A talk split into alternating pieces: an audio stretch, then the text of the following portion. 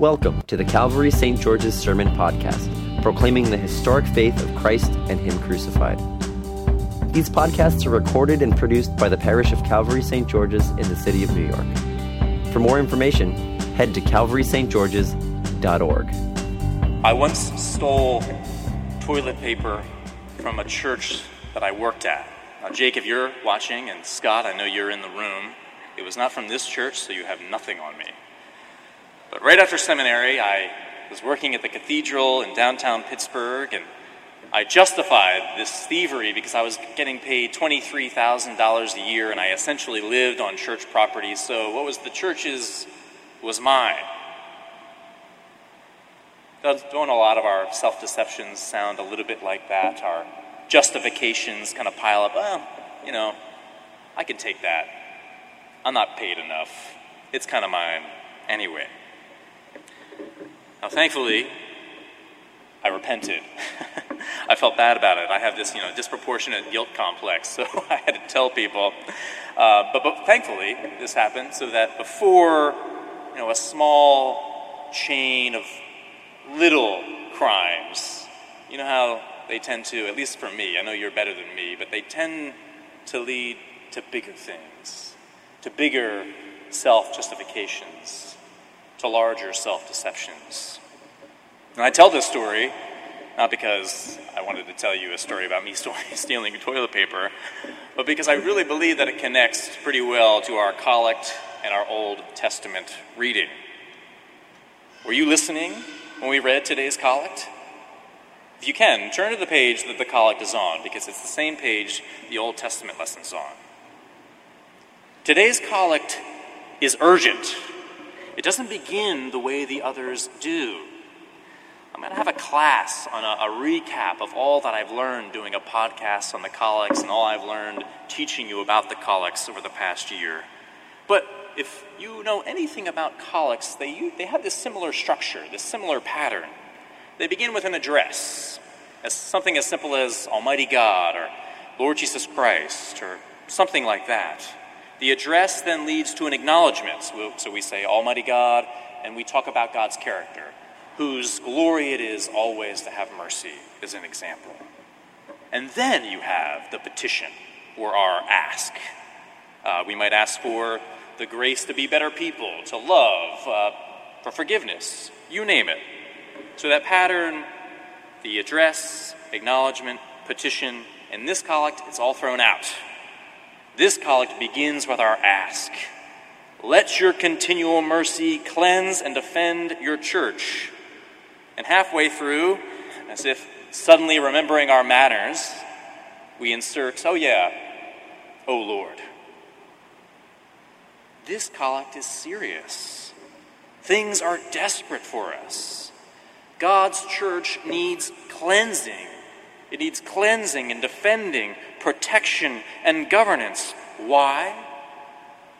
Because the church, because gospel ministry is so fragile. The church is so prone to messing things up. It's so prone to self deception.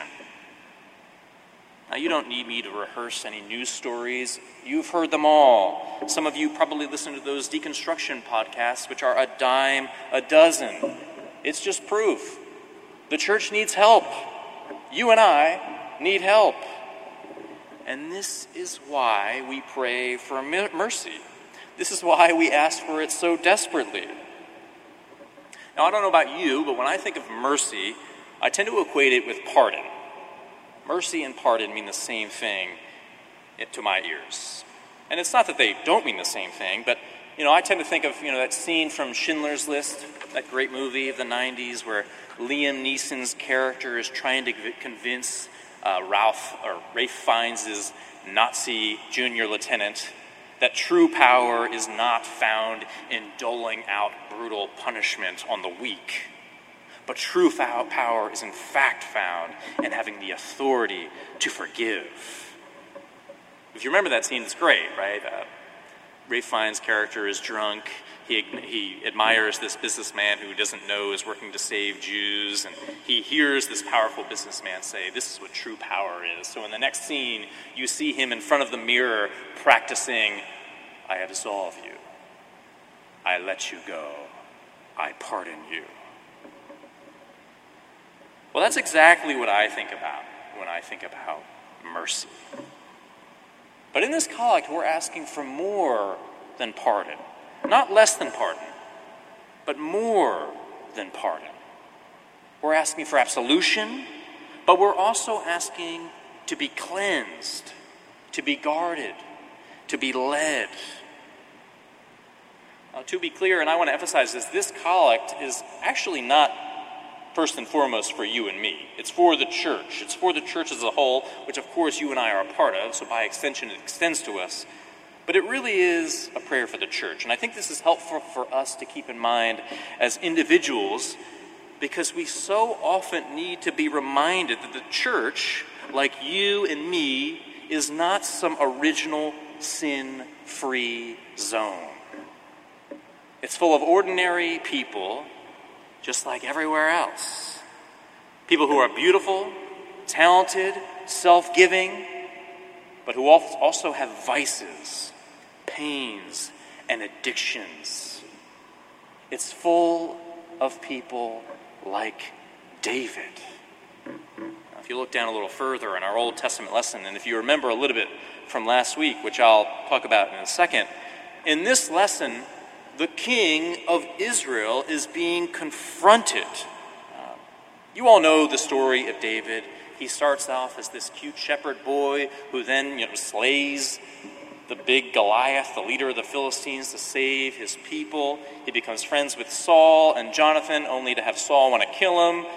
Eventually gets made king. To Jews, even today, David is a big deal.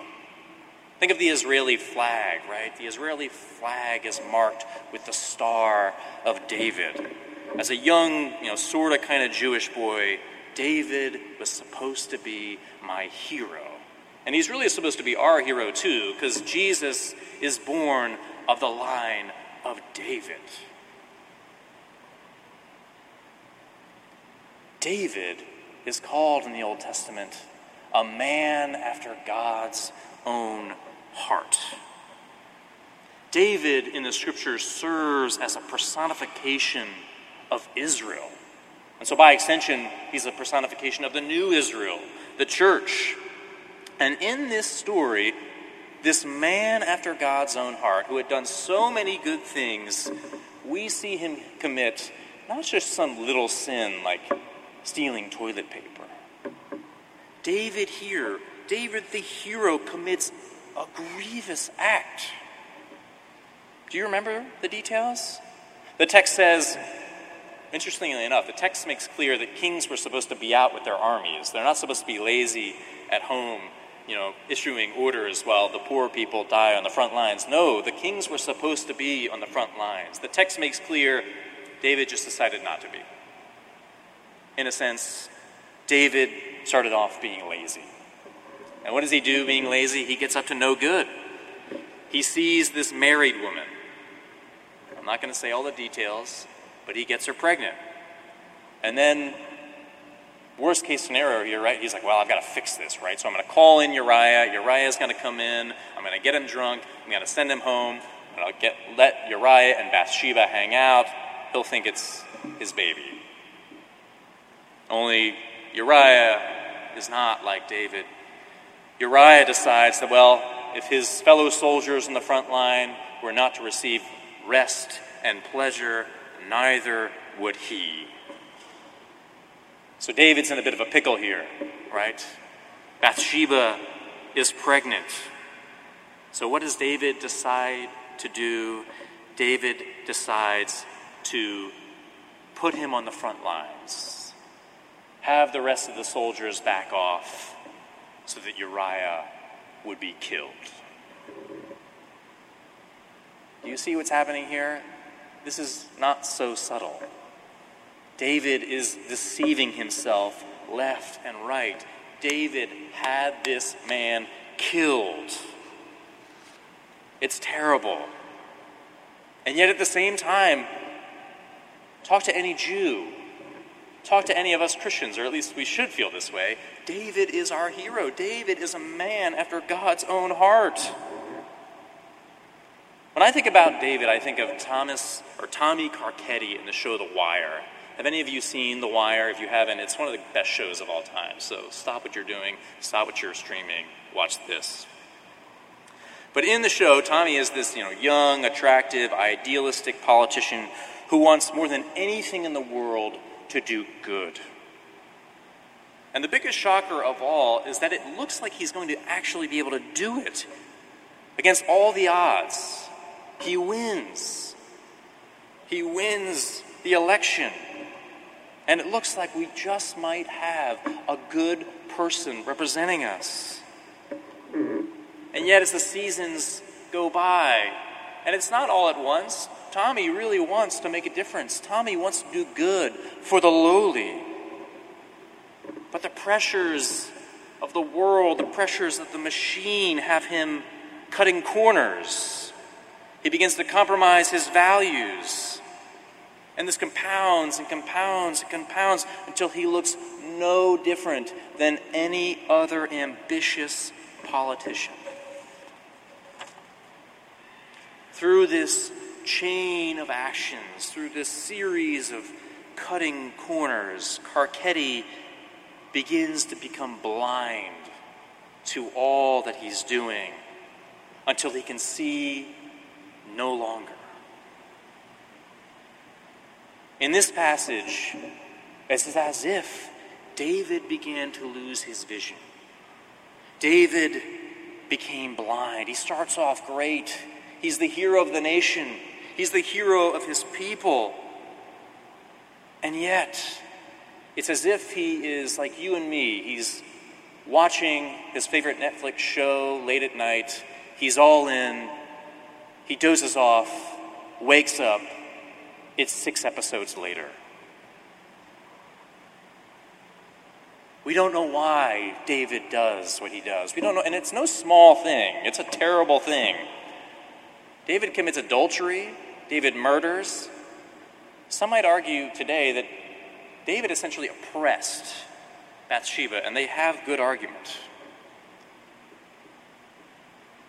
And here in this episode that we see today, David is confronted by the prophet Nathan. Only he doesn't know he's being confronted. Nathan doesn't do what you and I like to do and like to call people out and point fingers. Nathan comes before David and he tells it slant.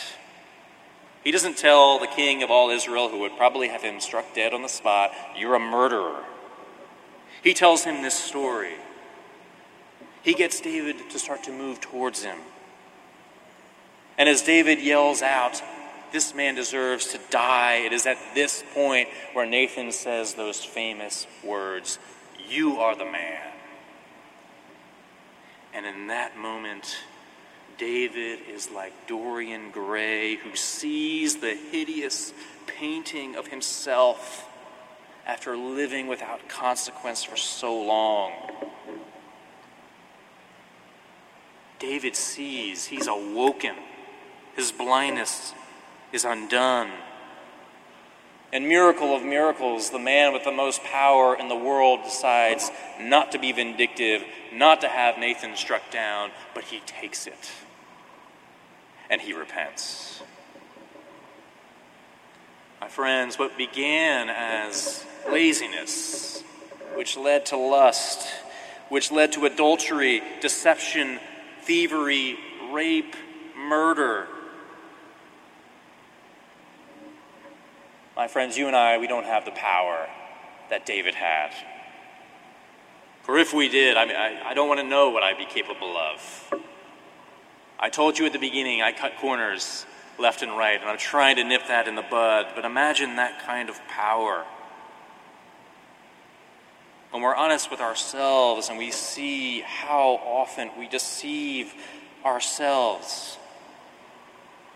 Maybe we're so in the thick of it right now that we can no longer see that we're sinning. we can no longer see that we're lying to ourselves. Because I'm sure at the time, right, David at the time probably felt like a lover. He felt like he was being a general, when in fact he is engulfed in the power of sin and desperately needs to be cleansed. And yet, if this is sounding a whole lot like ourselves, let's not forget that this complicated, probably should be canceled man, this personification of Israel, the new Israel, the church, a man, this guy is called a man after God's own heart, a person after God's own heart. This is scandalous. How? How can we be okay with this? Well, one day there would be another David.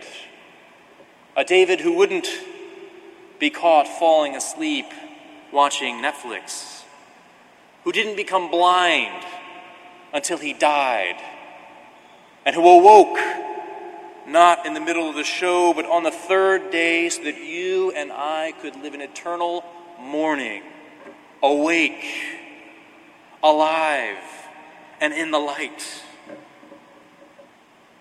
This David, the true David, the perfect Israel, the bridegroom of the church, has the power not merely to absolve, but to cleanse, protect, and defend.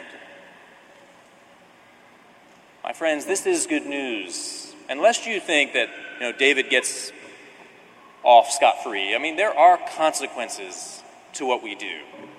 And next week, we'll see that the consequence, one of the consequences, was David's own son rebelling against him, the nation of Israel dissolving into civil war, his life falling apart. When we preach grace from this pulpit, we're not saying there are no consequences. What we're saying is, despite the consequences, you are not what you do. My friends, this is good news for the church. That beleaguered, often inefficient, often self deceived institution, because it's a promise that God's mercy will never run dry. And it's good news by extension to you and to me this morning because this means that His mercies are new every morning for ordinary people, ordinary self deceivers like you and, you and I, who so desperately need to be healed, guarded, and forgiven.